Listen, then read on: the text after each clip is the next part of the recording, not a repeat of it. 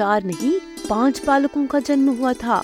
उस खीर के प्रसाद से जो राजा दशरथ को पुत्र कामेष्टि यज्ञ द्वारा प्राप्त हुई थी। क्या वह पांचवा बालक राजा दशरथ का ही पुत्र था? राजा राम जी का भाई था? कौन था वो? और इस पॉडकास्ट के दूसरे भाग में मैं आपको बताऊँगी कि किस प्रकार वायुदेव ने देवी अंजना पर मोहित होकर उन्हें बल, बुद्धि और विद्या से पूर्ण एक पुत्र प्रदान किया। नमस्कार, मैं हूँ एकता पाठक और मेरे पॉडकास्ट अकथित रामायण के आज के एपिसोड में मैं आपका हार्दिक स्वागत करती हूँ। पुंजिक स्थला नाम की एक अप्सरा ने गलती से एक बार स्वर्ग में आयोजित एक औपचारिक सभा में व्यवधान उत्पन्न किया। वह बार बार उस सभा में आ जा रही थी। ऋषि दुर्वासा द्वारा सावधान किए जाने पर भी वह न मानी। इससे कुपित होकर दुर्वासा ऋषि ने उस अप्सरा को श्राप दे दिया कि जिस प्रकार वे वानरों की भांति व्यवहार करती हुई यहाँ वहाँ घूम रही है, वह मृत्यु लोक में जाकर वानरी हो जाए।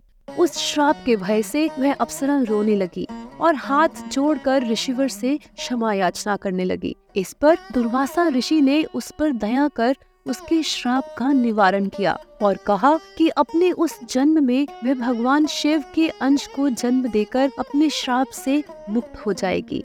वह अप्सरा वानरी अंजना के नाम से धरती पर उत्पन्न हुई और उसका विवाह वानर राज केसरी के साथ हुआ। वे भगवान शिव से उन्हीं के समान पुत्र चाहती थी और इसी मंशा से भोले भंडारी को प्रसन्न करने के लिए वह तपस्या करने लगी। उस समय राजा दशरथ पुत्र प्राप्ति के लिए पुत्र कामेष्टि यज्ञ करवा रहे थे और उस यज्ञ के प्रभाव से अग्नि देव ने प्रकट होकर राजा दशरथ को दिव्य खीर प्रदान की और उसे अपनी रानियों में विभाजित करने को कहा। जिस समय राजा दशरथ उस खीर को हिस्सों में विभाजित कर रहे थे, उस समय उस खीर का एक हिस्सा चील ले गई। और ले जाकर उस स्थान पर गिरा दिया, जहाँ पर देवी अंजना तपस्या कर रही थी। और वायु देव के प्रभाव से उस खीर की बूंदे अंजना के हाथों पर जा गिरी, जिसे उन्होंने भगवान का प्रसाद समझकर ग्रहण कर लिया। और उस प्रसाद के प्रभाव से जन्म हुआ उस पांचवे बालक बल और बुद्धि के धाम हनुमान जी का। हनुमान जी के जन्म से जुड़ा एक प्रसंग और प्रचलित है। जिसका वर्णन भगवान वाल्मीकि द्वारा लिखी गई रामायण के किशकिंदा कांड के छियासठवे सर्ग में मिलता है। श्राप के प्रभाव से जब पुंजिक स्थला धरती पर वानर योनि में उत्पन्न हुई तो वह इच्छा अनुसार अपना रूप बदलने वाली थी और उसका रूप और सौंदर्य तीनों लोकों में विख्यात था।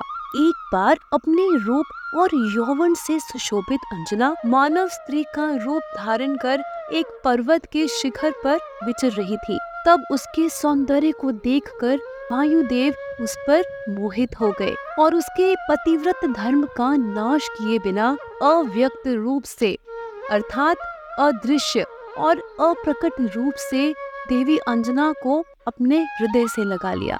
उत्तम व्रत का पालन करने वाली सती नारी देवी अंजना घबरा गई और पूछने लगी कि कौन उसके पतिव्रत धर्म का नाश कर रहा है।